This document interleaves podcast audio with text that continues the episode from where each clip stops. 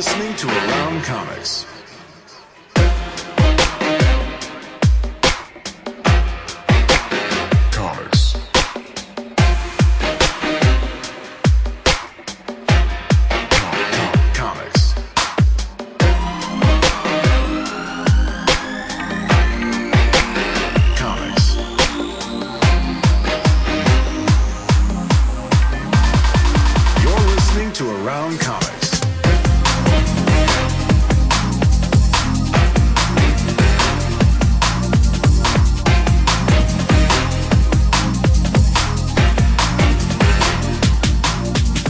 Two, one.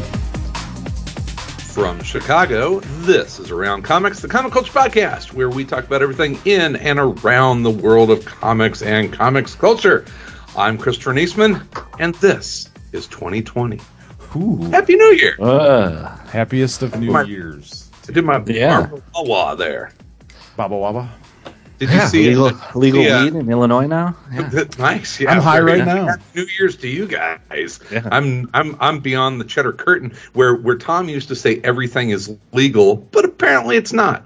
Not everything. Not the good stuff. Not Yeah. everything. Uh, I am joined, as always, by my partner in crime, Mr. Brian Salazar. Hello, everyone. Uh, we're back. It's a new decade. A new Yeah. decade, and we're still here. We're still recording. How many decades? We didn't start in the '90s, right? We started Sorry, in the so sorry. 2000s. We are starting our third decade, Are we? Did we start in the '90s? 2006, 2007. Three decades. Jesus. Yes, we spanning um, three Ill, decades. ill-informed. Babble. opinions. Ill-informed comic book babble. It always, it always reminds. I know me. less now than I did when we started. this is true. It reminds me of that, that Simpsons episode where they're talking about Andy Rooney, and uh, and he had the number one grossing uh, film in 1949 and 1950, and uh, Bart says spanning two decades, So, like us. And and uh, of course the man in the middle, Mr. Tom Caters. Tom, how you doing? Oh, I'm great. Yeah, happy New Year, 2020 Tom. Great so far. Today, today's been phenomenal. But now I'm Awesome. I'm still wearing pajamas and slippers. I'm essentially. I'm wearing a Led Zeppelin T-shirt and some pajama pants for sure. So So it's Uh, I'm wearing so it's like uh, Wednesday. sweatpants, um, a muscle shirt, uh, one of those hats where you put two cans of beer in it and you drink. Just trying a whole new look for 2020, Yeah, huh? it's funny. This is what this is how I relax at home. this decade, at least. Is it like a Big Johnson muscle shirt? Is that what you got? Oh yeah, Like- yeah, it is. Yeah, it's a big. Big Johnson Fishing Got- Company. It's actually got it's uh like got little miniature versions of every Big Johnson shirt on it, so it's sort of like a commemorative, you know, Celebratory celebratory. Big Johnson memorial shirt. Do you uh, do you guys remember those that that yes, yeah. like three years that Big Johnson T-shirts were everywhere? I, no, no. You don't remember that, Chris? No, I, I have no idea. Wow, really? I feel like they just ran out of jokes eventually. They're like, ah, I guess, I guess it's time to wrap it up. When they get to we like did it. Big Johnson Tuna Company, yeah, tuna canning. It's like, yeah, we ran out of. Yeah, time to wrap Yeah. it up. Move on to something else. Well, um, speaking of wrapping things up and moving on to something else, we did have a um, uh, a suggested book that we were all uh, tasked with reading, and it was uh, it was Tom Cater's pick uh, on our last episode or two episodes ago. We we snuck in a little Christmas episode there. Yeah. Uh, so go back and, and listen to to Sal and I talk about how racism is bad. Uh, but I two listened to that. Did you I didn't learn? Racism is bad. I didn't know.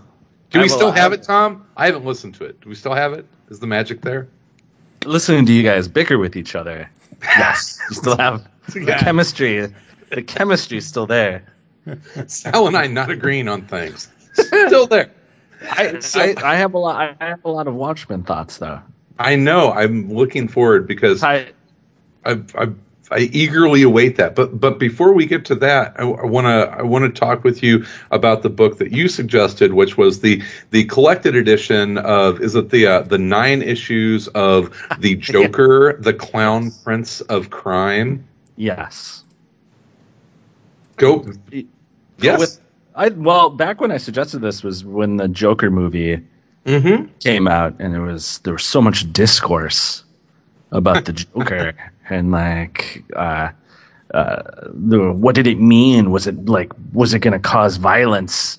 Was it like the greatest movie of all time? And uh, I think you know, uh, in hindsight, probably m- maybe too much discussion about it when it's like sure it's a pretty good movie yeah um but it, it got me thinking a lot about uh, the joker and i think at the time when i picked it i said in, in a lot of ways i feel like making the joker batman's like arch nemesis and being so focused on it has actually kind of been a bad thing.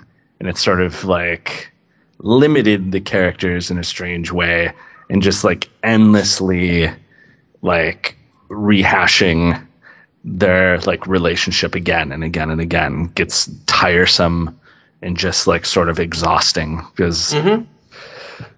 So it's, uh, in, in a strange way you know like when you compare like these old joker like making a series about the joker is kind of a crazy idea to begin with but also just like how sort of different the modern joker is uh, from sort of perhaps like the Bronze Age Joker. The Bron- yeah, the, the Yeah, and, and, and at the time, and, and you talk about making a series about the Joker being kind of crazy. Had we started to enter the time when DC and Marvel were really kind of competing for shelf space, where they were trying to maybe push out push out some titles just to kind of fill the racks a little I bit? I think it was the period of the um the DC explosion where they had like just tons of titles, right? And then they all sort of imploded. Yeah. yeah, which is is they're trying to take shelf space. Yeah, exactly. Um, but also just like it, in hindsight, having you know, like think about what the Joker is like now, where he's almost treated like this like primordial force of nature who just wants to watch the world burn. And compared to like a Joker who had sort of goofy motives and sort of like not like harmless motives, but was treated a lot differently. He was more of, of like- he was more of a trickster than a Yeah, than, than a you know, criminal like- mastermind. then A like little bit of both. sort a little bit of both. Yeah, instead of sort of like this like almost like this primordial like Batman is good and the Joker is evil and they're both mm. like these like natural forces, you know, like the Joker is sort of treated like much more of like a little bit of like a trickster character and the atmosphere around him while menacing and of course dangerous is much like not I It's guess more funnier. madcap. It's more Yeah. silly There, and there was madcap. there was and- still some yeah there was still some Cesar Romero there. Yeah, right? there's like a silliness to like the atmosphere around him. And yes, he's like a villain, but like the world around him is more um you know of the silver age than it is of sort of like like jokers torturing people like in some place you know like that darkness that seems to be now like part and parcel of any joker story you know where it's But now- like But what I liked about this series is that, and, and this is a horrible pun, forgive me, is that is that the Joker really is kind of like a wild card, in that Yes. Yeah. it, in that he he is as much a villain to the other villains in the Yes. DC in, in in Batman's rogues gallery as he is to Batman. He's he's re- he's just an asshole to He's just- everyone. he's just like a weird madcap sort of like unpredictable like um not it's like it's hard right because he's still a villain right and you, when you think about like what the motives are of the joker you know like it's almost like totally madcap like all over the place Yeah. like it's not just that he's out for like diamonds and money.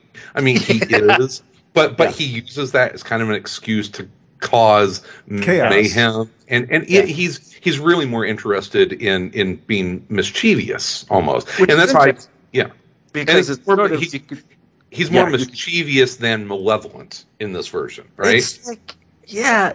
The thing is, like in this version, you can see the seeds of what he eventually becomes, right? Like you can see where writers start to take that or you know, writers and artists start to take that seed of him being like mischievous and chaotic, and start to put that a more modern, grittier lens on it, and it starts to become sort of Darker. what he, yeah, darker than what he is. Well, he just starts Uh, killing more people. Yeah, and it's and you Well, no, but seeds it- that in this. It also goes Yeah. from like this madcap silliness and mischievous Loki type character to a psychosis. That's the Yeah. diff- it, it turns into more of a psychotic, um, you know, something driving him that is chaotic in in himself. Not that he's you know he in this series he's just sort of running around like you said chris he's just causing trouble for anyone that gets in his way and he's having fun Yeah. he laughs about it. And it's you know he's not necessarily trying to murder people or or even rob anyone particularly. It's just the fun he is having being this you know madcap silly clown. And he's as much a clown in a way where like he fucks up all the time too. Like things don't always go his way and and Yep. silly things happen to him while he's like trying to to uh, enact some plot. Uh, but but like you said you can see the seeds there where a writer you know, like Alan Moore or Grant Morrison or someone would take and then go darker with it and go, okay, well, what is driving this madness? Now let's look at it from a psych- psychological perspective Yeah. and, and what is the psychosis behind this craziness? And that, of course, is going to kind of, you know, drive you down a much darker path. Yeah, because Yeah. he's kind of not a person, like a character. Like you don't ever like think about in this version, like where did this Joker come from, right? Well, they've you know, like never, they've never ever, and that's part of the mystique is that they've never ever been clear about that. yeah. And then once you start giving him like a, he's psychotic, then you kind of Mm-hmm. it leads to why is he that way? You know, like right. Then you have to explain it. you start Well, to go down it- this path that And then they change it from a bank heist to like poisoning the Gotham water supply, Mm. and so the the the stakes get you know it, it- Yeah. exponentially larger But I as, think- as it gets darker and darker. it's a natural evolution too. I mean, Yeah. well, before I go into that part of it though, there is one of the things I kind of laughed about. One of the, my favorite parts of this series was early on in the first couple of issues of it. You like everyone, every issue started out with him basically breaking out of Arkham Asylum. Yeah. Which was kind of funny. Like it was his home base. Like Arkham Asylum is sort of his lair, and then he goes, he just breaks yeah. out and, and goes and does whatever he's going to do, and he ends up back in Arkham Asylum almost every issue, which was kind of funny. Welcome, welcome to 25 years of Batman comics. But it's Yeah. not, that, that's kind of what's cool about it too. Is I think there's a lack of seriousness about it, which is refreshing. Like in a way, like it's hard to. I mean, like when's the last time the modern Joker has been sort of treated in a silly way? right. I mean, there must be something right, but there's like uh, there's obviously a joke to that, right? Like he breaks out of Arkham at the start of every one, mm-hmm. and he ends up back in there at the end. you Yeah, know, it's, like it's pretty like funny. the Well, that's why you know I, lo- I love the the issue, uh, particularly with the with the creeper, because it's like, oh, this is just going to be an episode or an issue of maniacal laughter, because that's what both of those characters do. They just laugh maniacally, and that's kind of what it was. Uh, but that was you know a a point in time at, at, at DC and in comics in general where you could do something like that and it was just a, a goofy ridiculous issue of two goofy ridiculous characters and and i and and then you you know you have it drawn by jose luis garcia lopez I know, right? and it's and it's, like- and it's all good also just like of the time too, in the fact that it, there doesn't seem to be any sort of master plan to what's going to Oh. happen. Yeah, there, it's there, like, what are we no going to do this? What are we Yeah. going to do this month? What are we going to do this? You know, like which there, there, is there's no connected story arc No. through it it's just like oh shit, we got to think of another Joker story for this. What are we going to do? Right, But which is fun in a way too. Right, it's kind of like like Well- okay, what are we going to do now? Like what let's it, have them. what it reminded me of a bit was, or what I get the sense of reading it is like Sunday uh, newspaper comic strips. Yeah, You know, because there, like you said, there's no seriousness to it. There's no overarching story. There's no you know motivation to any of this stuff. But I think that's kind of a problem. I mean, that was you know what led to the evolution of the character, and not just him, but you know, comic books in general went away from Yeah. this in the Bronze Age to more serious storytelling Yeah. or more character driven storytelling Yeah. where people wanted to know more about these characters and i think uh, for me you know it was it, going back and reading this was like it was fun but i did start to get a little bored because Yeah. there was no I did not, I did not read it in one sitting. This You're was- not supposed to was- read this- nine Yeah. of them. No, no. This was this was like Yeah. a month long. I'm gonna Yeah. read an issue, you know, before I go to bed, kind of thing. Yeah, it's like, oh, another Joker. You know, like, not like I, you should not read all Nine, these in yeah. one shot. Like they're they're like one of those things where probably like you see them in your stack of comics and you're like, oh, another issue of the Joker. You know, like These don't these to- were absolutely created for the spinner rack era of comics, where you weren't chasing storylines. It was like, oh, I'll read an issue of the Joker, and you would pull it off the spinner rack, and you didn't have to read the one before, and you don't have to read the one after. It was you're Yeah. they're what probably a quarter at this point. Yeah. But just yeah, it's just interesting, right? Like to see um to see where a character like the Joker's so woven into like mainstream culture, oh yeah right? And like it's so prevalent, right? Like image imagery and like what does the Joker mean? You know, like everyone knows who the Joker is. Like my dad knows who the Joker is. My neighbor knows who the Joker is, right? Like it, you you everybody knows who it is. It's so woven into the the fabric.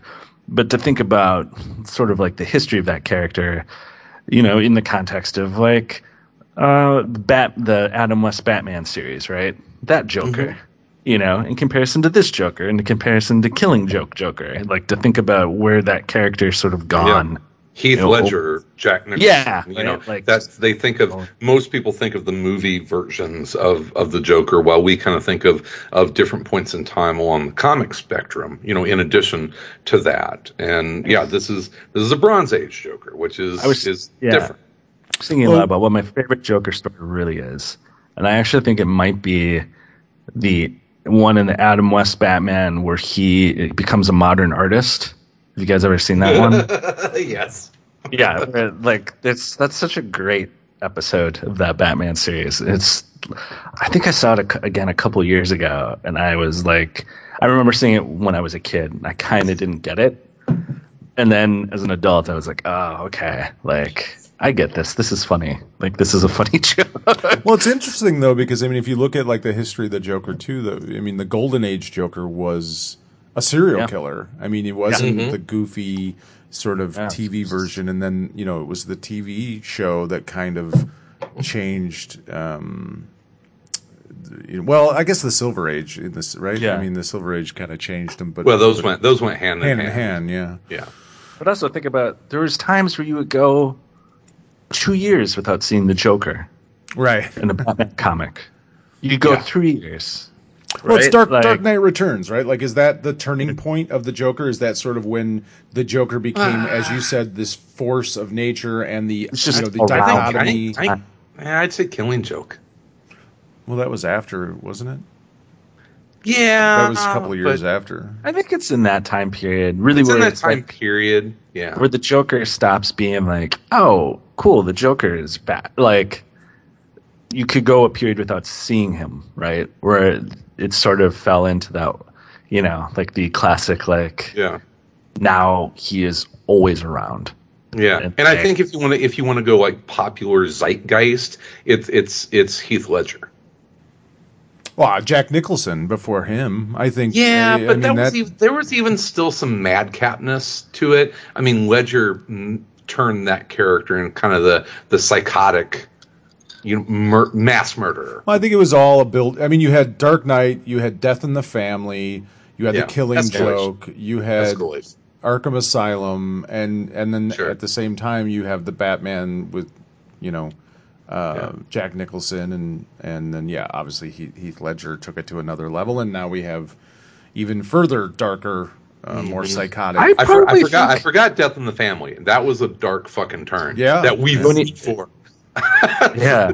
But also think about think about what to me, I think probably the Jack Nicholson Joker is a big turning point because that movie was so huge and it sort of cemented the Joker is Batman's arch nemesis in public In public perception, in, mains- it- in yeah. mainstream Yeah.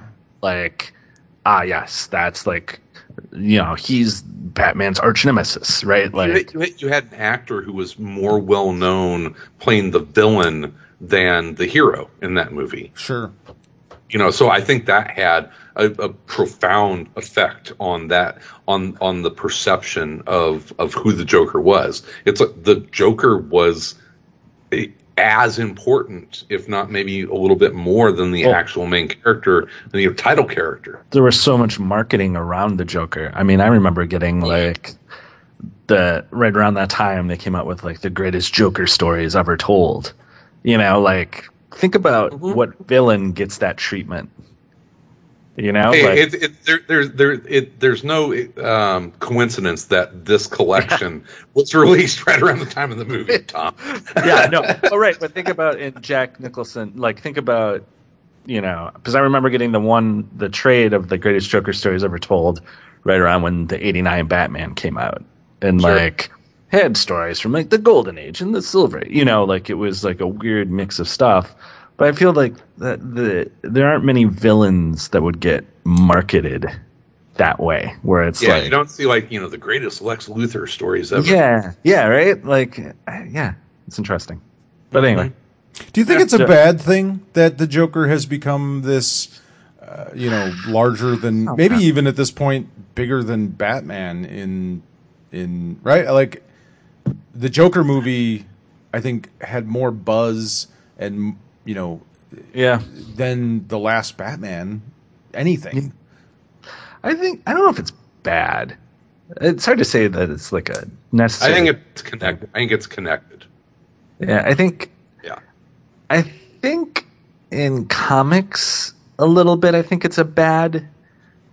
Because now It- it he's hasn't always been Batman's so greatest. tied to the Joker, like that's that is his you know arch Yeah, nemesis. And I just feel like you never get away from it. Like you can never like get a break from It- that. it's it's kind of why I like the Batman '66 series that that DC put out a couple years ago. It, it's like you know put a little not fresh air, but you know retro air back into the property. It's like remember whenever Batman could walk in the sunlight kind of thing, and it's it's kind of the same with the Joker. It's you know remember when the you know whenever the the flower on his lapel didn't shoot acid, you know, kind of kind of kind of moment.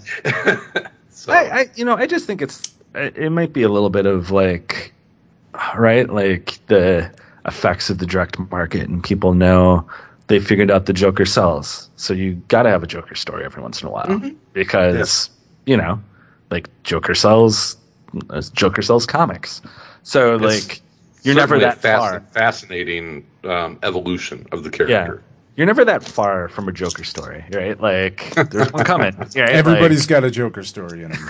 yeah exactly there's part of that too you know Well, that's kind of you know I've been I've been reading a lot of Harley comics for some reason uh, this year. You know, Harley's a, a, a popular character, and I've been you know DC Black has been uh, releasing the Harley series and kind of the oversized prestige uh, comics, and that character is so tied to the Joker that if you're gonna if you're gonna read a Harley comic, there's almost an expectation that the Joker is going to be a part of it, and even the new Harley uh, show on on uh, DC Universe or uh, is that yeah DCU is um, the the Joker is is a you know prominent character in that where it's just like no I, I want to read a Harley story. So it's like even that character has trouble um, you know, disconnecting from you know that that kind of magnetism of the character Well, and it's also interesting, like whenever Joker is inserted into a story, it's like a nuclear bomb. You know what I mean? Like you can't have a Batman story where it's like, okay, we're going to deal with Scarecrow, and then all of a sudden the Joker's going to show up for a couple of you know issues or a couple Yeah. of pages because he just takes over. You know, I mean, like he the force of that character. Uh, it's hard to just like sprinkle him in somewhere. He's you know Yeah. he, he's become this It- like uh, There, there, there's one time that that happened, and it actually kind of worked a little bit. If you remember Hush, they they put Joker in that series, and he didn't absolutely take it over. yeah It's true. Yeah. You know that that was a that was a walk through the through the the Batman Rogues gallery, and Joker you know, Right, it drops was- in. Yeah. Yeah. it was set up that way to to go through all the you know characters. Exactly. And, but that's Yeah. what I mean though. But you you're right. Other than that, other than that, it's yeah, it's it's throwing a it's throwing a grenade into a room. Yeah, yeah, he's such a powerful character, and it's it's interesting that he's you know like Batman, for all that he maybe has changed throughout his years from 1938 to today, he's not that much different, you know, Yeah. especially in the last 50 years. Like he's He went not- he went back to his roots. yeah, I mean, he, but he's he's he's kind of a he's kind of the boring part of uh, of those stories. You know, it's like the the Joker has become the more interesting character to deal with. Like nobody, very few stories are dealt with like this psychosis or psychoanalysis of Batman. But now it's like, okay, what what makes the Joker the Joker? What you know, what is how did we create the Joker? What did we you know, what made this character this maddening, you know, force of chaos? That's Um, that's the core of of like ninety percent of the Batman Rogues Gallery, and you look at any other Rogues Gallery in comics, that the Batman Rogue Gallery, almost none of them are outside of like Clayface have a superpower. It's like their power is how fucked up they are yeah. you know and and so and so to up the ante to to make things more um perilous I think it was a natural evolution that some of those characters had to just become more and more malevolent and depraved and and the Joker is his arch nemesis so he has to be the most depraved and the most you know messed up character It's kind of why like I never liked Bane as a character because he, Yeah. he's just this you know bulldozer Yeah. kind of. I mean, Yeah. there is an in, kind of an interesting backstory, but it whenever the two come into contact, that's really nothing to do. You know, Yeah. he's just this gigantic you know steroid Yeah. pumped thing. hmm and I like like I like the you know I don't know I like the idea of characters like Two Face and the Penguin where you can just sort of insert them into Yeah. any story and Riddler. yeah you know or you know, Yeah. even Freeze you know it's like sure uh, but the Joker it's a little different now it's he's become this like I said force of nature where it's He's like an oh, event. yeah yeah It, it, it is, and if you're a writer, you know, and you're coming up with a Batman story, it's like, eh, do you want to go down that road? It's like, do you want to tell the next Joker story? Because if you, you know, like Sal said, if you're going to use the Joker, it is like rolling a, a grenade into a room. So I, I have a feeling a lot of a lot of writers, unless they're writing a Joker story, kind of want to steer away. I, I shouldn't say writer, I should say creative teams. Um, I, I'm sure a creative team wants to kind of steer clear of it at this point because so much of it's been done. Well, or, the, or you get like you know what we saw with Scott Snyder, where it was like he kind of you know tore the character down and then tried to rebuild it somewhat. But Mm-hmm. I don't know that that really had any kind of lasting effect, or or if it was Yeah. a particularly good story. Um, Sure. but Well, Joker is now bigger than anything that happens in the comics. yeah, for Yes. sure. Yeah, it's Yeah. just like Batman. You know, like you can do whatever you want. yeah. Like it won't actually materially affect the actual like they've now become bigger than any like individual story. It's weird. It is weird. I I don't know how you know. Like, there's part of me that wishes the character was a bit smaller, but at the same time, I really enjoy a lot Yeah. of the stuff that is. You know what I mean? Like, I I enjoyed the Joker movie. I thought it was Yeah. you know it was cool. I thought it was really good. I enjoyed it. So it's like. Okay, I don't know how I, you know, I'm not sure how to feel about what's happened with the character because I think a lot of the stuff. I mean, some of the best stories, whether it's Arkham Asylum or you know whatever the Joker stories that have come out, it, it's like okay, those are some of my favorite Batman stories. So Oh, of course. course, and they should be. Yeah. Yeah. Uh, one thing I would like to mention, uh, just from an art side, this is a fascinating collection. If you want to see how different how different inkers will change the or or embellish the art of of a uh, a penciler, because I, is is every issue penciled by um, Jose Luis Garcia Lopez?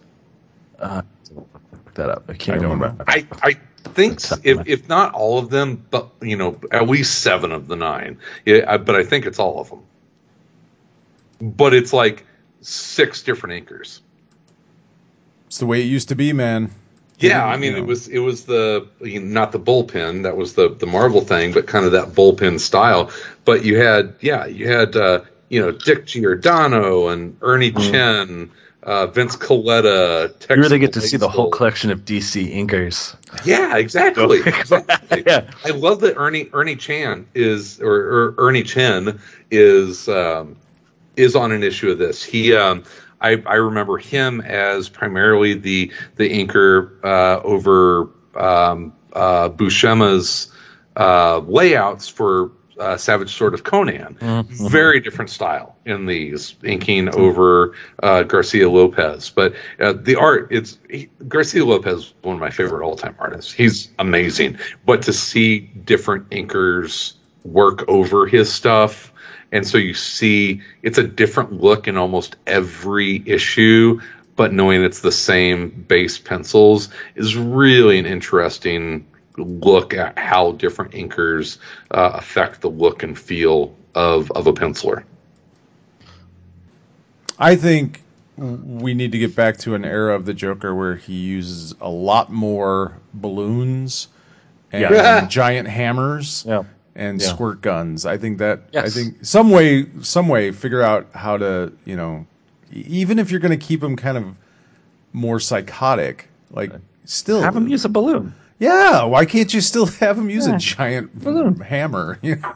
Giant shoes. Come on. Come on. Why does it always just have to be, you know, gas, poisonous Smilex gas? Can't we get a little more Right. creative, Gas people? again? Yeah. Come on. Come on. You're, you're, Use a giant you're professionals. Come on. Use it. All right. So did did we like the uh, the Joker, the clown prince of of crime?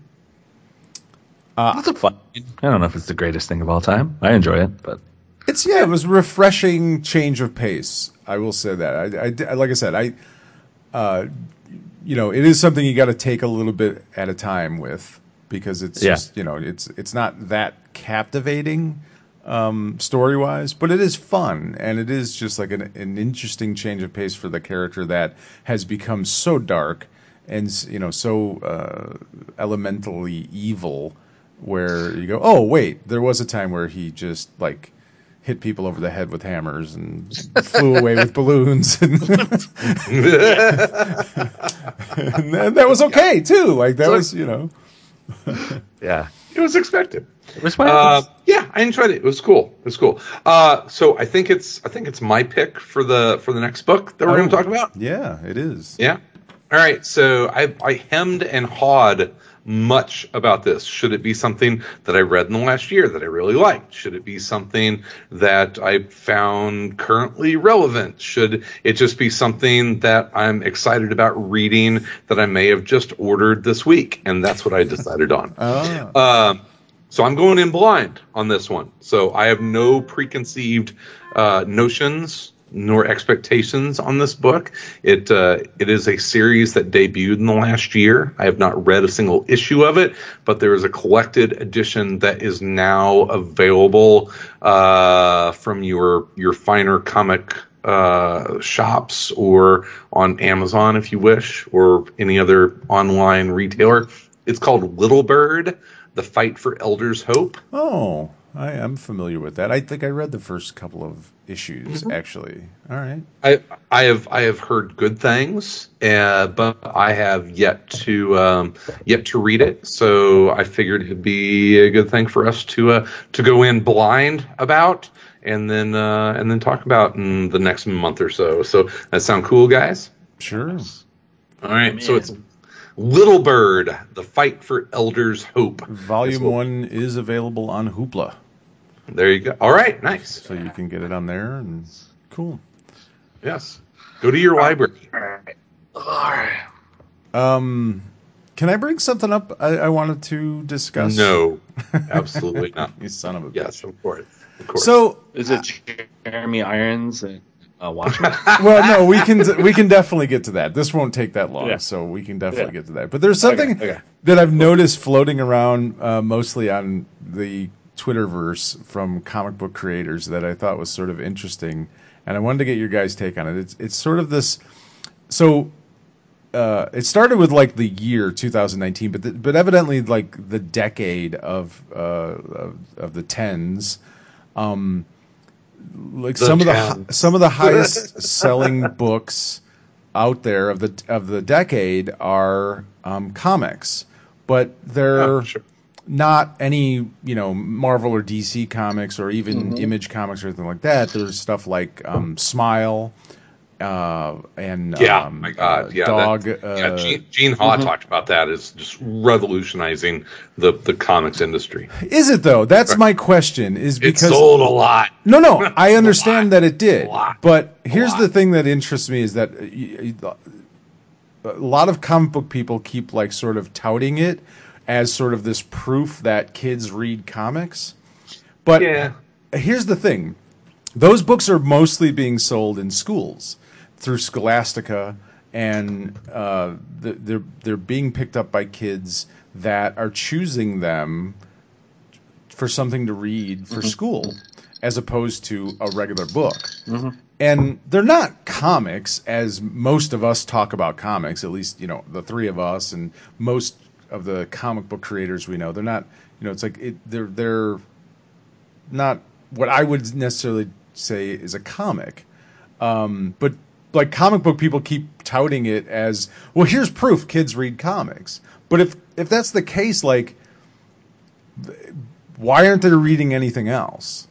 Why aren't kids reading any? You know, like you, you, you know, you have Marvel and DC, which in the last decade, especially Marvel, has this power. You know, the, one of the most powerful platforms on the planet for these characters, and yet they can't sell any books that compete with Smile or uh, what's the other one? The dog. Uh, um, ca- ca- cartoon thing. I don't or, or like Captain Underpants. Like you have billions and billions of dollars of of you know marketing material in movies.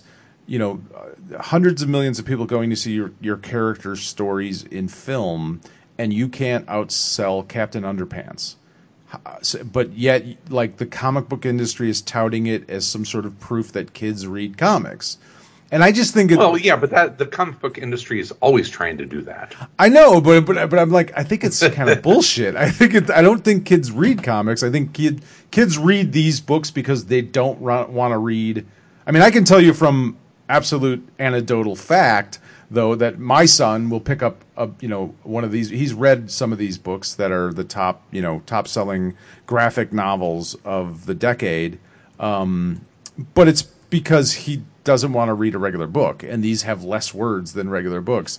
Uh, you, you know what I mean? It's it's it's just an easier way to read, um, you know, something for school. Whether it's Smile by Raina T- Telgemeier or Dork Diaries or Dogman and Cat Kid or Sisters or you know, it's like all these books are being picked up by kids in schools. But, but is it really proof that kids read comics? And if that's the case, then how how the fuck are you not embarrassed, Marvel and DC? by getting your ass kicked by fucking Dogman and you know Captain Underpants. I think Marvel and DC should be embarrassed. they really should. Well, I they, mean, they always because should. here's Yes. the here's the thing like uh, from my point of view like from my son has just started like reading recreationally for his own enjoyment. The the machines that sell marvel movies are not built to sell marvel comics to kids. Oh, absolutely not. like there's two like they do not like at least in my experience like that that all that money and all that stuff they haven't they, they haven't figured out like the thing that these other people have figured out like how to get your books in front of kids in situations where they'll where they'll pick your book mm-hmm. like Yeah. that's what it is I Yeah, mean, it's you- because because we understand that Marvel stopped being a comic book company and became a, an intellectual Yeah. property company, and we understand that, right? Well, it's also. I mean, it's just. It's such a different.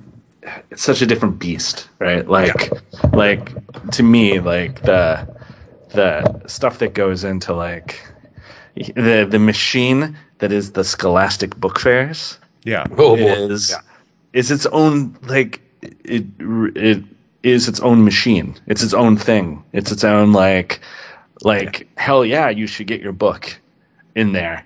So And- th- there, there, Like, an interesting story, and this, this goes back to Windy City Comic Con, where we had a publisher there who will remain nameless through this, that they published a comic that that was the Eisner award-winning graphic novel of the year, and and I said, hey man, you you got to be thrilled about that, and he's like. Uh, yeah, it was really cool. And I'm just like, I mean, that's got to be huge for you, right? And he's like, uh, after that comic was announced as the Eisner award winning graphic novel of the year, we sold exactly two copies to to comic shops. And and he looked at me, he's like, but there was another book that we published this year that was on the ALA, the American Library Association uh, must buy list. And when that came out, we had 30,000 copies ordered. And I was like, oh, okay. And that kind of opened up my eyes to especially the independent comic book companies in in what they're really interested in. It's like the Eisners. It's it's a nice nod. It's not important to their business. Boy, you get into Scholastic or you get into the the library system. That's where those publishers are able to make money. I mean, it yeah, was just to me it's less it's less of like a thing about like kids read comics or not because I, I think that gets complicated like because i think you start getting into like a realm of like i don't think kids think that way they're not thinking about the way i'm thinking about it Right. of like what they're choosing to do what i do think is embarrassing is like for marvel and dc is man you got to work that system like like how do you like you got you, should be in there you should The be top like competing the top 10 selling graphic novels from 2010 to 2019 zero of them are Marvel, DC, IGN, IDW. uh, No, no, no mainstream comic book publisher. It's all Hey. Raina Yeah. Telgemeier, Dork Diaries by Rachel Renée Russell, Yeah. Dogman by Dav Pilkey. Those three, those three pub Yeah. or uh, are authors, all top ten. It's like that's fucking embarrassing. Don't tell me kids read comics because they're not reading Yeah. your comics. They're reading Yeah. these books, but they don't think Yeah. of them as comics. They think of them as books. So it's like, There's things they they picked them yeah, out of like a selection of things. Yeah, Yeah. it's like like and kudos to those people who have gotten their like those people are working the thing they need to work to Yeah. sell their books. Absolutely. Like, like yeah, Well, look at, that's um, the smart our- thing to do. our old friend of the show, um, uh, Brown. Uh, Yeah, um, Jeffrey. Oh, Jeffrey Ryan? Brown. Like, look Oh, what Jeff. he did with the Star Wars, uh, those books that he had Oh, done sure. for Star Wars. Like, he, you know, Yeah. changed his entire Darth- Darth- career. Yeah, Darth Vader and son, and then Yeah. Darth Vader and daughter. It's yeah. you what you walk into a Barnes and Noble, and it's like, oh, I know him. It's yeah, it's nuts. It's a whole other universe. It's a whole other like Yeah. It's a universe it- far, it's, far it's away. Out, it's outside of the direct market weirdness and sort of silliness, right? Like the the like I'm I'm sorry, but like the small potatoes, like Right. world of that where you're like we sold fifty thousand copies this month of the you know, and it's like that's like Day one for Smile, you know, for Yeah, Raina like you are not Telgemeier's in the world. latest book. you're not where the competition is Yeah. happening. You're in this other place. and that's okay. I mean, that's that's and we've understood that for a long time.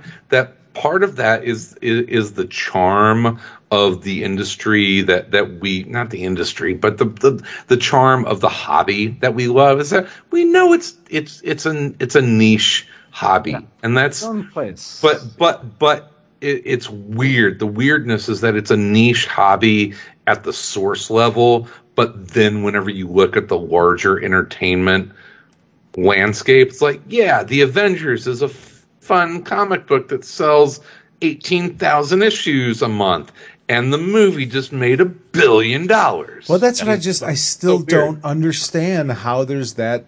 You know what I mean? Like you have obviously you have books that are cartoon based, that are comic book based, that kids are buying, and you have tons of kids that are seeing all these movies, whether it's Deadpool, whether it's Guardians of the Galaxy, Avengers, whatever it is.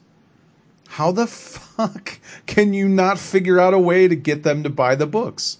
How can you, you know what I mean? Whether not necessarily the monthly comic books, but So, some some Marta and I were, were driving in the car the other day, and uh, there was something on uh, NPR or something probably. It was talking about you know the largest grossing films of the decade, and and she looked at me and was like, "So are comic sales doing really well?" Uh, and I said, "You know, I, I really don't follow it that much, but but basically what I can tell you is that they're doing okay." But not great.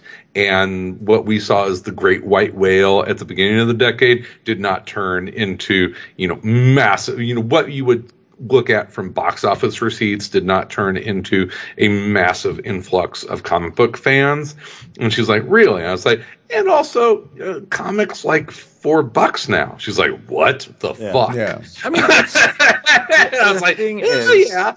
right? Like in the direct market, there's a definition of what a comic book is. It is 22 pages long of story. 20.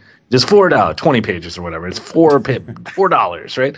And everyone else, all these other people that are selling all these things, they're not, they're not living in that world where those are the definitions of like like they are in their own universe. They're competing in a totally different realm, like that is uh, not beholden to like a very, let's be honest, a rigid system of like what constitutes, you know, like a comic a comic, right? Like that success. they're in What their constitutes success? It's in success, yeah. publishing. funny. I, I think the video game industry is kind of like that. You know, video game, there are preconceived notions of what they are, whether it's a, a first person shooter or, a, you know, o- open world RPG or, a, you know, whatever, you know, the different uh, subsets of, of what video games are now. And they all carry about the same price point and you, you run into that. So it, it's, it, I mean, there are other different entertainment um, yeah.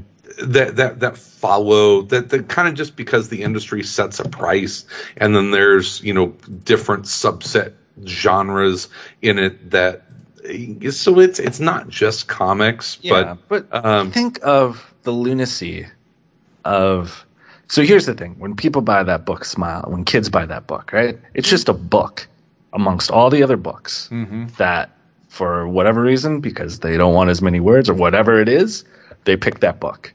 Like it's competing with something totally different than the direct market where we're like you need to go to a comic shop or order online you know to like get these things like To get Yeah. this- as opposed to like It like doesn't hey, look like anything else you're used to. these two yeah like you got to go into this store right that only sells these things you know and like you can't read it the same way you read a book. You know, that's the other thing. I mean, not a full story. Yeah, it's it's not a full story. You got to come back next month to get Yeah, the next next part of the story. yeah of course it's of course it's I, lunacy i'm gonna get this book that's at my school. Yeah. All the yeah other but books, but you know with all the other books i like. The- and, That's- and ki- I think we we kind kind of forget how much the trade paperback has changed the way that people read comics. And this is, I mean, what we're probably going on what 15, 20 years, 15 years, 15 years for trade paperbacks, right? Nah, as far as like as, as being a standard it's where you would go into quote unquote a comic shop and you would start to see trades on the shelves. I mean there were always trades that were coming out but that was uh it was mostly to screw authors out of out of you know publishing rights. Uh but now we look at trades as something that you go to a library and they're stacked up on the shelves.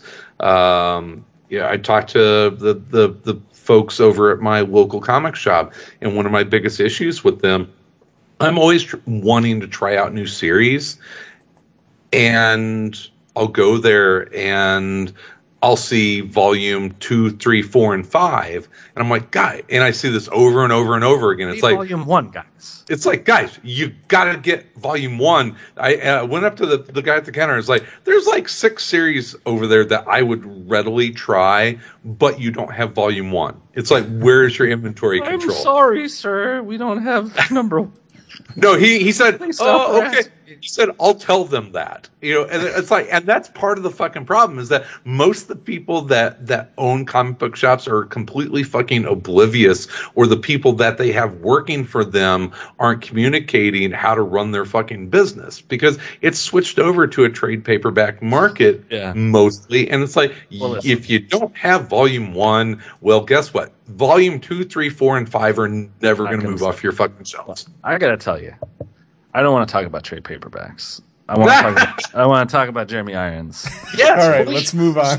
yes, thank you, please, for pulling us out Yeah. of this goddamn Please, rabbit loop, conversation. endless loop, Yes. endless loop of talking about the insanity of going to a comic book store and buying Yeah. comics. Let us let us make a promise that in 2020 we never Never talk talk about this. it again. next year. Stop. Okay. Thank you. Thank Well, you. uh, Can we just Give me- stop talking about comic books for the next year? yeah, yeah. Let's just talk Uh, about TV shows and movies. Yeah. Let's just Jeremy Irons. Jeremy Irons for the next year. so uh, I, would, I just wanted to say that um, I listened to your guys the last episode. I So you can apologize. listen to that one. No, it's it's good. I listened to the last one, I, and I don't disagree with anything Sal said about critiques. Wow. Thank Of you. Yeah, All I- right. I think I have a more positive view of it, but I, I think that it well, I don't think any of those criticisms are wrong. I think they're all Accurate. completely but- valid. Yeah, accurate criticisms. I couldn't. wrong. Yeah, not wrong. Co- totally agree. You know, well, it's also like, subjective. I mean, those are just Yeah. my subjective. Yeah. You know, Can I I wasn't. have I wasn't giving an objective critique No, of no, it. Just simply, this is how I experienced it. Yeah, I and I was I found them all to be very reasonable. Um, the the thing I would say that I think probably made me feel more positive about it is, and it's funny because I thought about this when you guys mentioned Lindelof uh, referring to it as a remix, um, because I do feel it's like the club mix of Watchmen. It's like the like simplified The Puff Daddy Version? for everyone to enjoy on the dance floor, right? as opposed to the yes. Yes. Yes. That's, that's a great way of putting it. Yeah, because I Uh, think what's, what's speaking of uh, the Trent Reznor uh, soundtrack Ah. to this is Yeah. kind of fucking amazing.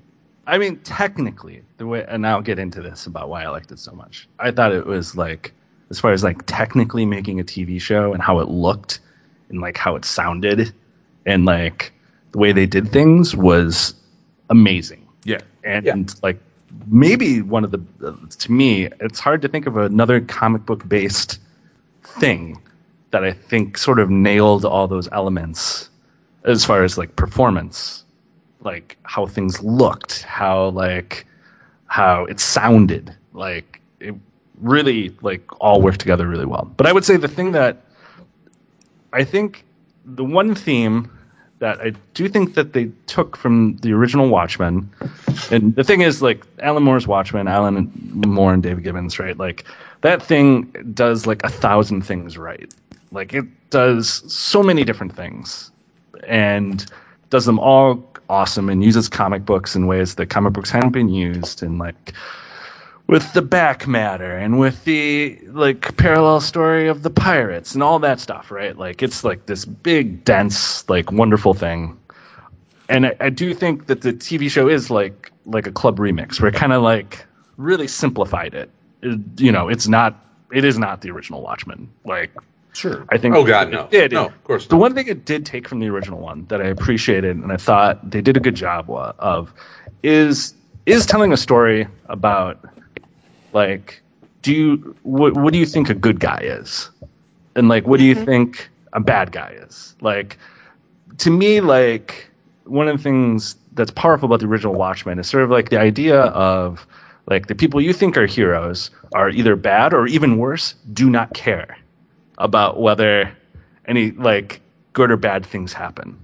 Like to, that that's the thing about Dr. Manhattan in the original one that's kind of frightening right It's like he just doesn't care. He's ambivalent like to he's humanity, ambivalent. It doesn't yeah. matter. It's Yeah. beneath him to He's even He's gone beyond humanity. yeah it's it's does not matter to him like what happens right like only like through some r- r- only by the strange coincidences that convince him it's worth being involved in it does it like move him to do anything right like so that i do think the thing that the series oh, did Oh, was still interesting, kind yeah. of hit to those themes of like what do you think a good guy is? Like do you think this person's a good guy? Do you think and it can be as simple as it can be as transparent and probably simplified as the police chief's actually a white supremacist right?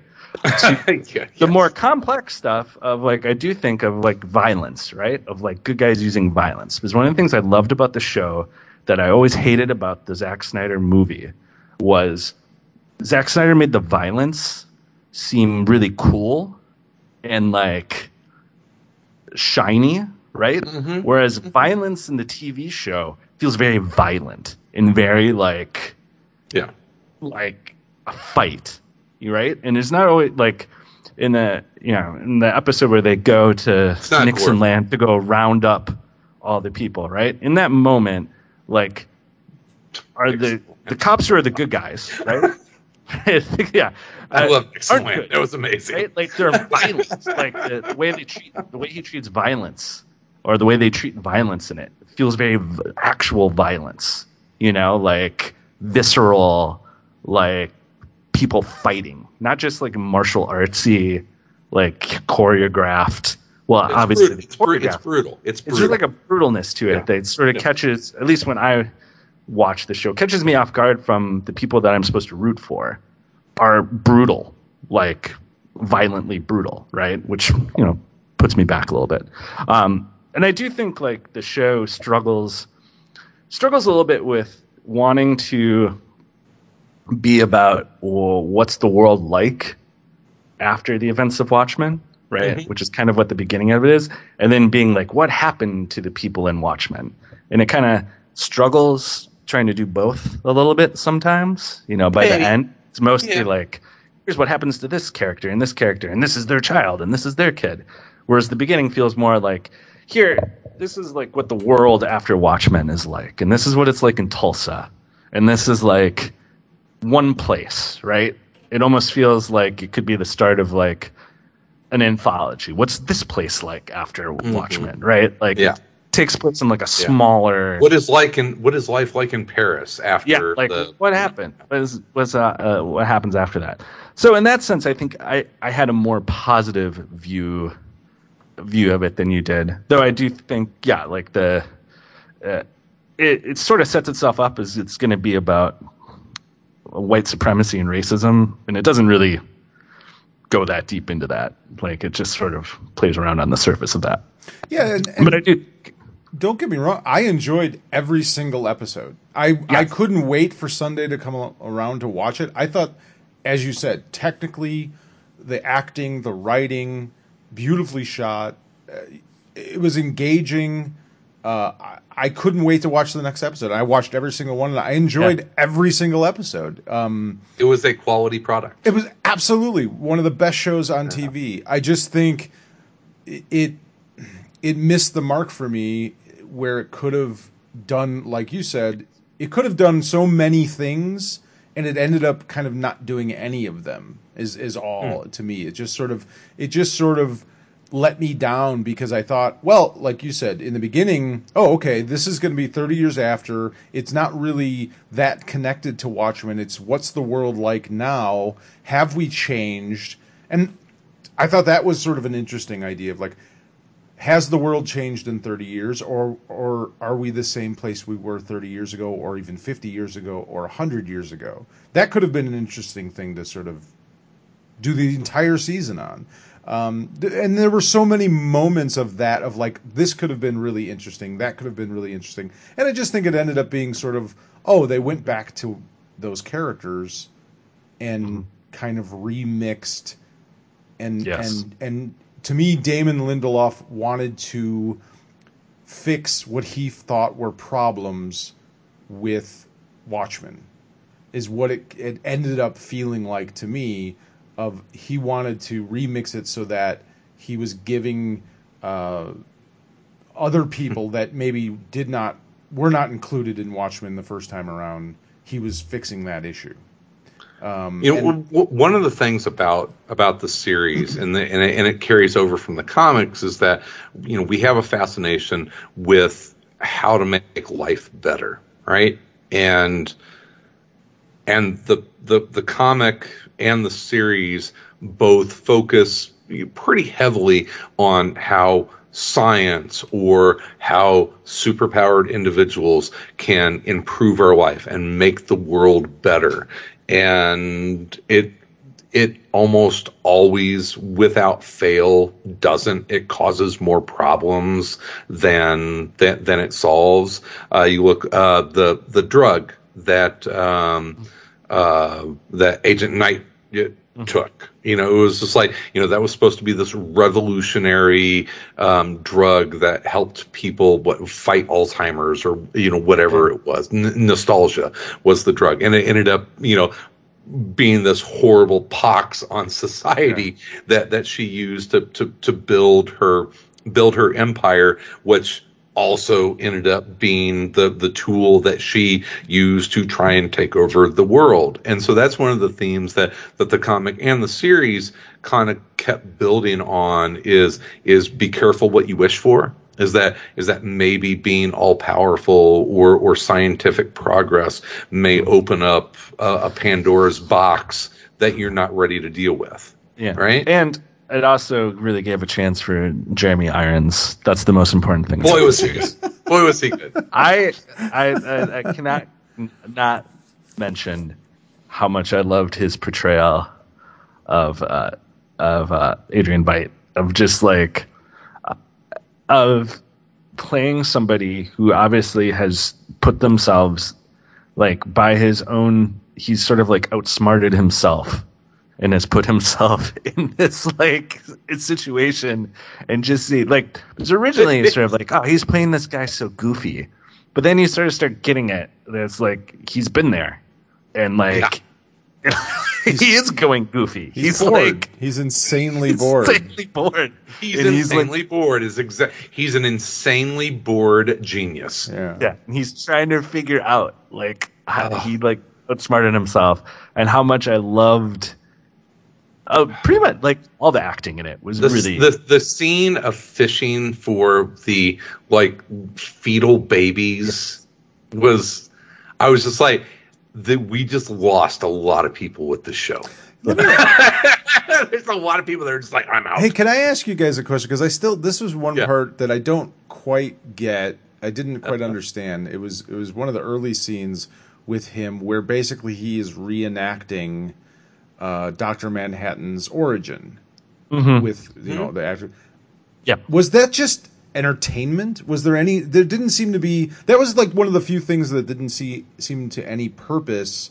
That's the play. I think it was just his boredom. It's just bored. Yeah. He was just bored. Yeah. And, okay, that's was what I the- that thought. was But I'm like, that was the play, right? was there? Yeah, the Yeah. play he put on the, the of, of Manhattan's creation. But it was like, I mean, he did get to generate another corpse to shoot into. oh, I guess so. Yeah, but it seems like an ex- extravagant way to go about it. You You have a tremendous amount of time to spend, thing. yeah, when you to have spend nothing but but your thoughts, brilliant thoughts, and time, and uh, you know, and and just servants. the way Yeah, and that unlimited bodies of and a like, catapult.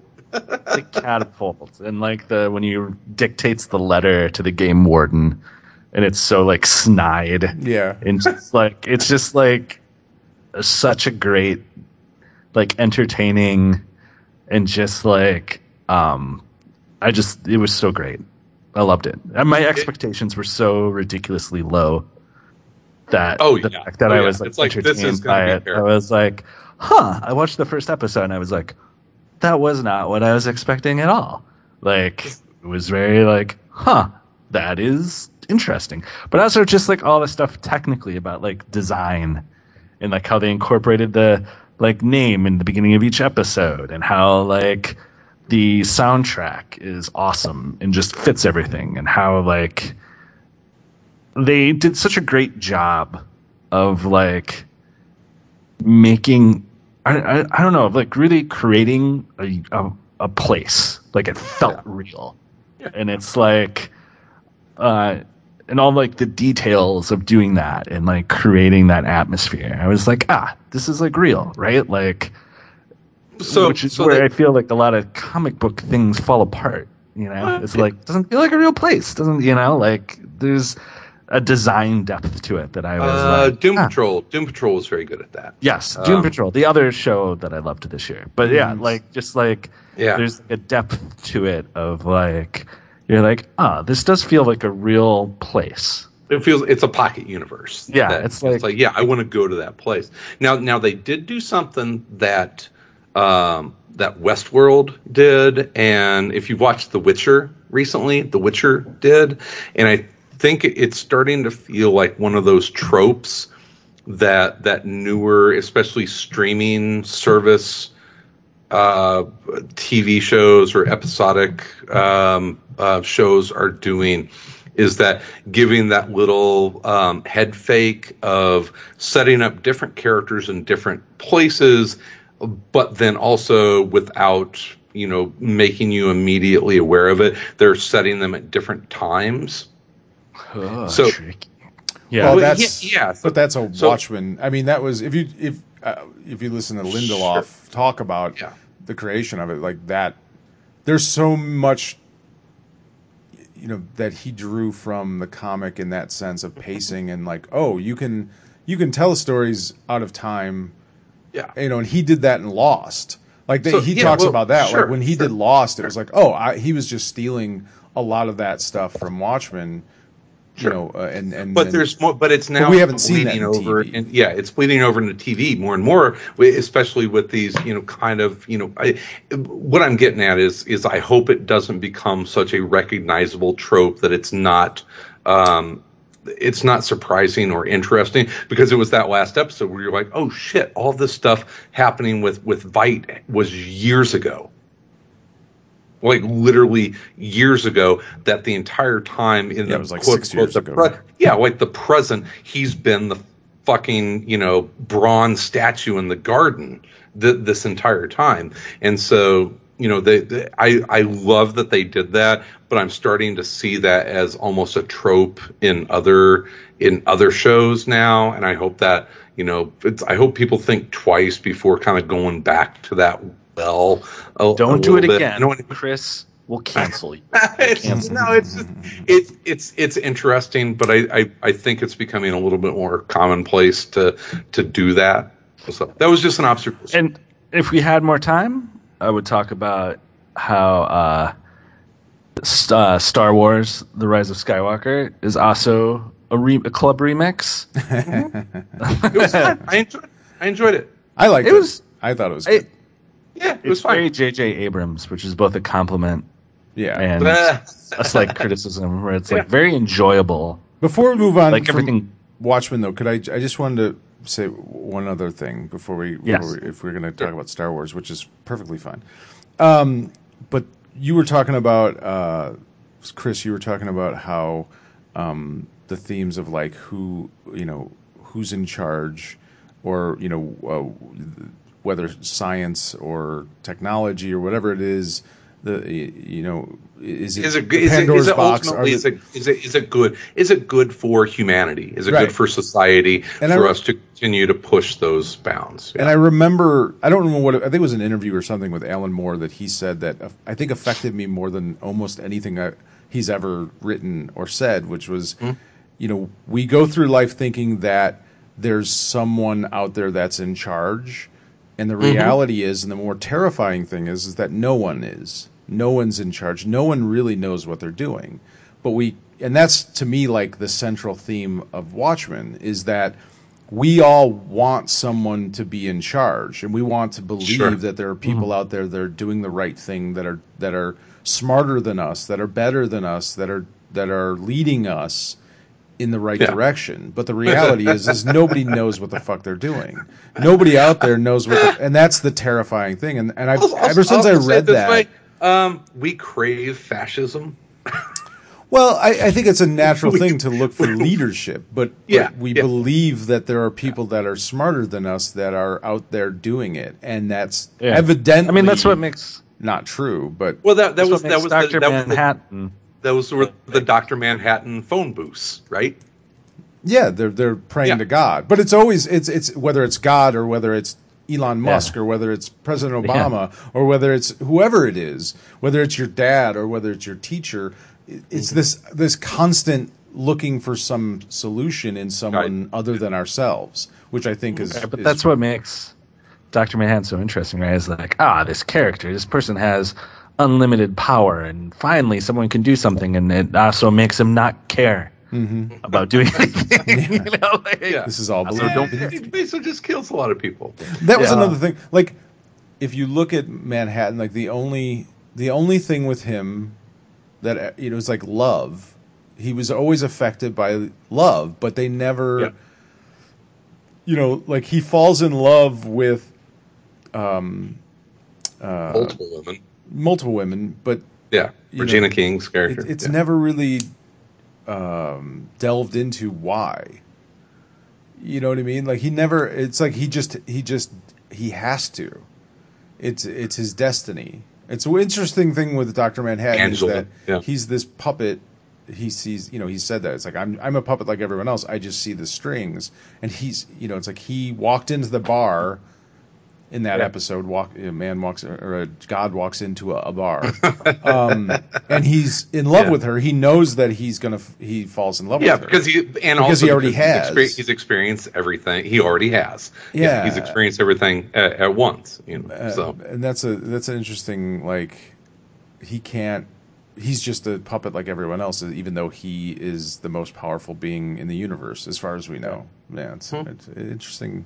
Anyway but that was one one of the things it was just like that to me is what watchmen is about is that we constantly are looking for someone to tell us what's right and wrong and we constantly think that there's someone smarter than than us but the reality is it's not true. There's there's nobody there's nobody at the helm there's nobody like you know at the wheel that knows what they're doing we're all just floundering around but it's all connected.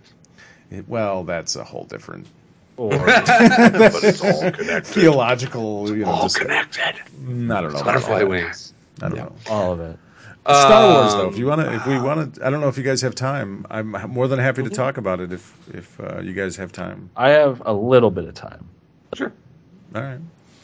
Remix. So J.J. Abrams, uh, yeah, he he had he's like the he's the the remix of of Spielberg, right? Like I mean, that's kind of what he's Yeah. made a career out of. Like he kind of takes the feeling of Spielberg and is able to recreate that, but not necessarily. You know, he, he's not Spielberg. He's not quite Or it's sort of like original enough. I'm gonna I'm gonna take all the pieces of Star Wars and throw them in a bag, and I'm gonna like mix it all up. But all you're gonna see all the pieces. Like there's like it's like ah yes I recognize all of these. Like I enjoyed the movie. I, I should also mention I also enjoyed the Last Jedi. I liked that movie as well. I think they're both perfectly fine movies. Um, the the thing about J.J. Abrams that it, when he makes something, it almost feels like it should be binge watched. Like I should have watched all other the other eight episodes before I watched that one. If you See, know, that's like, interesting because like I I've talked to other Star Wars fans and they're like, oh, it would be really great if I never saw a, a different Star Wars movie. If I I had never seen a Star Wars movie and thought that was all original, it would because be to awesome. me it's like, because that movie to me is like, what if we just paid off everything and had everything that you've seen, you know, and like tossed it in at the end. The Emperor's back. Why? I, I mean, I, he's back. You know, like it feels like like uh, the last episode of something I've been binge watching. Not in a bad way. It's very entertaining. I was entertained by it. There was moments in it that I thought were really cool. I think it. He does a really great job of finding like cool moments, making them look cool, and making sure that you feel like, oh, this is a cool moment. You know, like he's technically great at that. It's just like when you step back from it a little bit and you think about it, you're kind of like, huh, that was all right. You know, like I don't know. It, and part of it too is as an adult, you know, like how much Well- can I get emotionally invested in the ninth Star Wars movie I've seen? Well, I think that's what I think he's the perfect guy for the ninth Star Wars movie because you have so many people you're trying to appease. You have people Yeah. that have grown up. You know, I was in the theater in 1978 seeing the first one, and I've seen every single one in the theaters. Yeah. And he has to deal with that. I'm almost 50 and uh, the expectations of I I want something new, but I don't want something so new Too that new. it doesn't seem like it's Star Wars. Because Yeah, that sure. wouldn't make any sense to me. But then you have people that are, you know, my kids who they don't really have a huge connection to the original 3 Star Wars films. They don't really even have that much of a But connection. we do. Well, But we, we do. do. But that's what I'm saying. He has to appease all of those people. He Well, has to but appease. he- and that, that was, and honestly, that was my biggest problem with it. Is like I would much rather have seen the Rey and Poe and and all of the characters in that in that trilogy go off and do their own story. I it's I didn't need to see Harrison Ford. I didn't need to see Carrie Fisher. I didn't need to see the the love letter written to the original trilogy. It's I, I would much rather see a new set of stories and that and so that's that was my problem with the That is a very- trilogy but that's- is that it just kept tripping over its own nostalgia. But that is a very J.J. Abrams thing, right? Think about like Sure, sure, his. Star Trek, right? He makes a whole movie, a whole Star Trek movie about, hey, listen, guys, we don't have to tell old stories anymore. Now anything can happen. But first, we we're going to redo the Wrath of reactions of the old stories. yeah, first, but, but, but we we're get also going to tear this whole story again. yeah, but first of all, we're gonna do Wrath of Khan, right? Like, there's that desire to make something, Yeah. but it can never Yeah. quite escape, So- right? Which is neither good nor bad.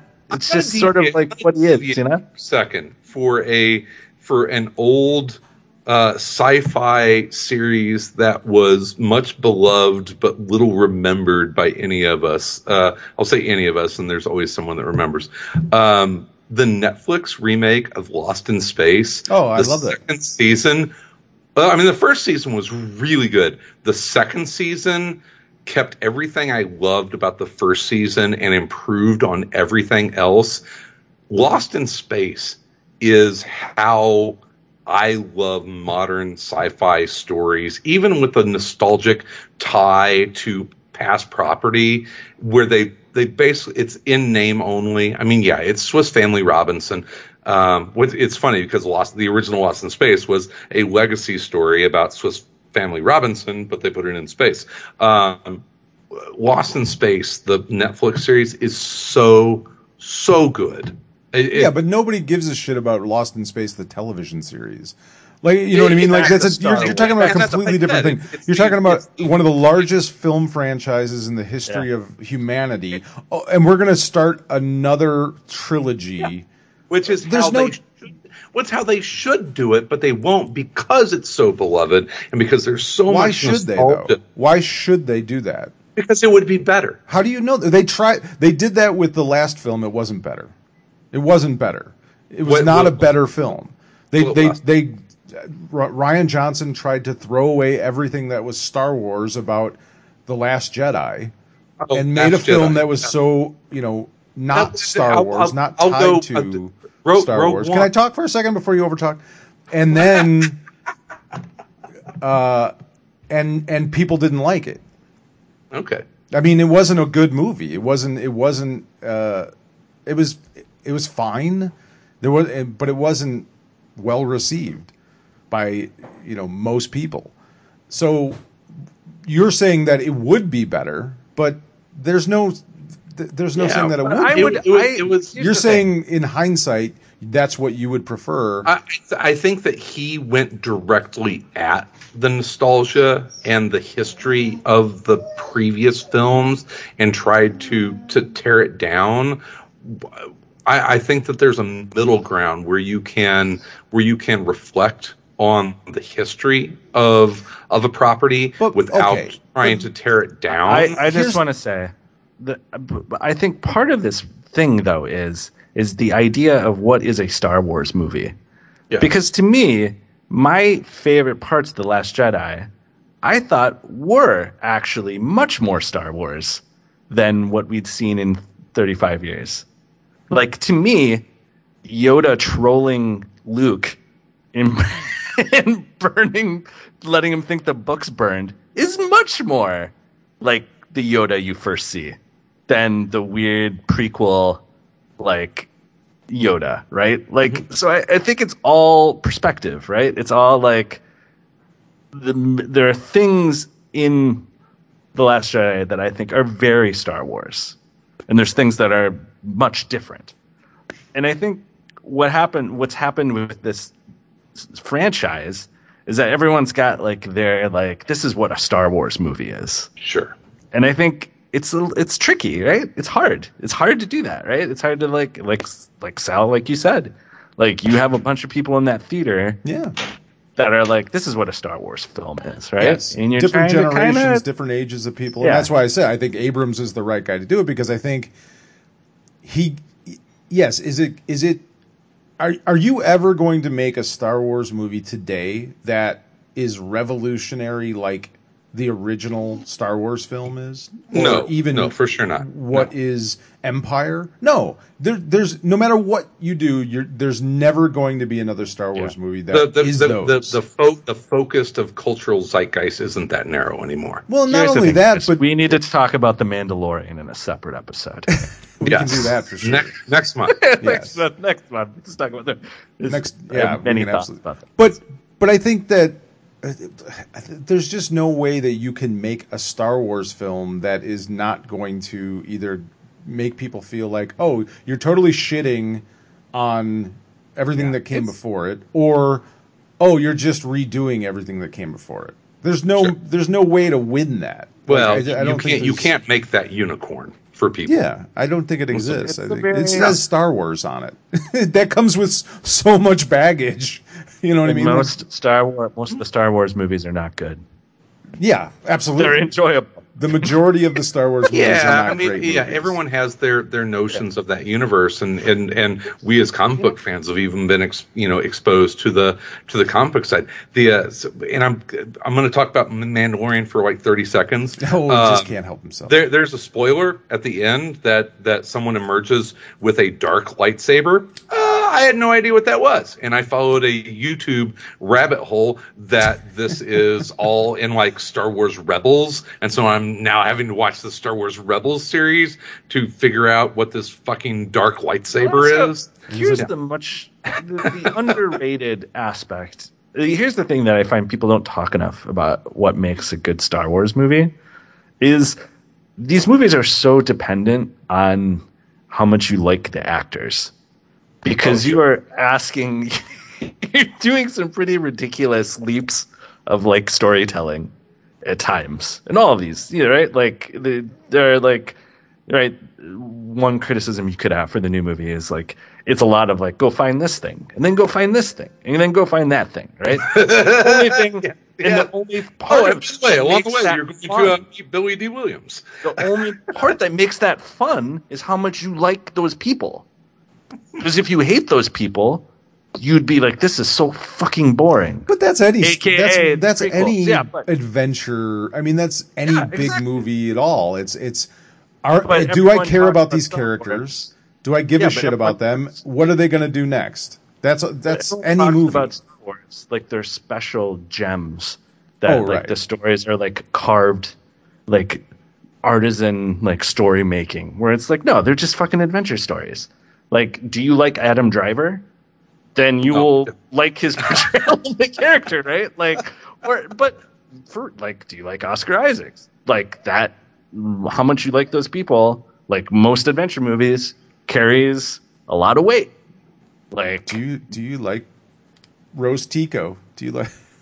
I- I- yeah, I mean, Star Yeah. Wars isn't special, right? Like, it's not like the how much you like the characters is a huge portion of it. You know, why do people not like the prequels? But it is special that we liked those characters so very much. I mean, it is special in Yeah. the sense that we loved these. We loved characters that maybe have helmets on or have are robots or a big furry monster. We love Chewie and Yoda as much as we love Harrison Ford. And Yeah, and, but- you know what I mean? I think and we love But we love as- Luke Skywalker more than we like Mark Hamill. If Yes, that makes sense. But also, I'm just saying that when people talk about Star Wars movies, they Wikipedia the shit out of them and make them about pl- that make them about what is the plot, what is like. oh right, right? yeah, yeah, Yeah, or like Who cares? the weaknesses and strengths of this movie are determined by the plot, which Yeah. is like silly. That's never been true for Star Wars. like, Yeah, I mean that was. I think you could goes. you'd say the same thing of like most Humphrey Bogart movies. Like Yeah. the, you know, like the Maltese Falcon. The plot of the Maltese Falcon is a disaster, but you just like seeing him running around beating up guys in in a fedora. You're like, this sucks. Yeah. Like, what happens in it? You know, like, yeah, It doesn't even make Star Wars- sense. Star Wars is like everything else. Yeah. Right? It's like a big adventure movie. That's yeah. Oh, But I, agree. feel like people spend a lot of time trying to analyze the story. Like the story is where the secret of whether it's a good Star Wars movie is. Like where it's kind of like I don't know. Are there any of these good stories? do I maybe like yeah? Do I one like or the two of them? characters? Do I like Yeah. seeing them shoot lasers and Yeah. You'll get that. You'll yeah. get to see and that's all I need. And that's yeah, that's all I need. I didn't need. I don't need much more than that. It's not that complicated. Like I don't Yeah, need. it's not complicated. it's not it's where and here's the thing as like a eight or ten year old star wars kind of changed our lives and helped set our moral compass or our, our cultural compass there's kind of no movie or tv show at this point that is going to change the course of my life anymore so i'm looking for entertainment value right Sounds like a challenge, Chris. I demand that somebody make a movie. Challenge- You- you're sounds saying- like challenge accepted Baby Yoda didn't change the course of your Yeah, life because it did not cha- it did not change the course of my life but I just did want find next time we can talk cute. about how genius Baby Yoda is. Oh yeah, Just like it even it's the got. most perfect Star Wars thing. It's the most perfect Star Wars thing. I just I love Carl Weathers going do do the hand thing Do the hand thing. Yeah, just do, it's yeah come on come on do the hand thing Star Wars thing. like you know you're basically talking to a one year old Uh, yeah, we can talk. Well, let's not talk about the Mandalorian because I could No. go on and on about. it. yes We're- we will talk about that next all right so so shall this uh shall this conclude the uh the first episode Yes. of uh, the 2020 edition of Around Comics 2020 Yes. campaign. 2020 campaign to greatness Mm. Or Victory. victory campaign to victory yes Uh, yeah, I think that's. I think we covered a lot of stuff, a lot of good stuff. Yeah. Joker. Yeah, yeah. It's great to have everyone back in the room. Uh, So we've got uh, we got oh, probably in the next two, three, four weeks we will come back talk about Little Bird and some Mandalorian we and can come back whether sooner. I'm gonna- you know, I don't know I'm what you good. guys.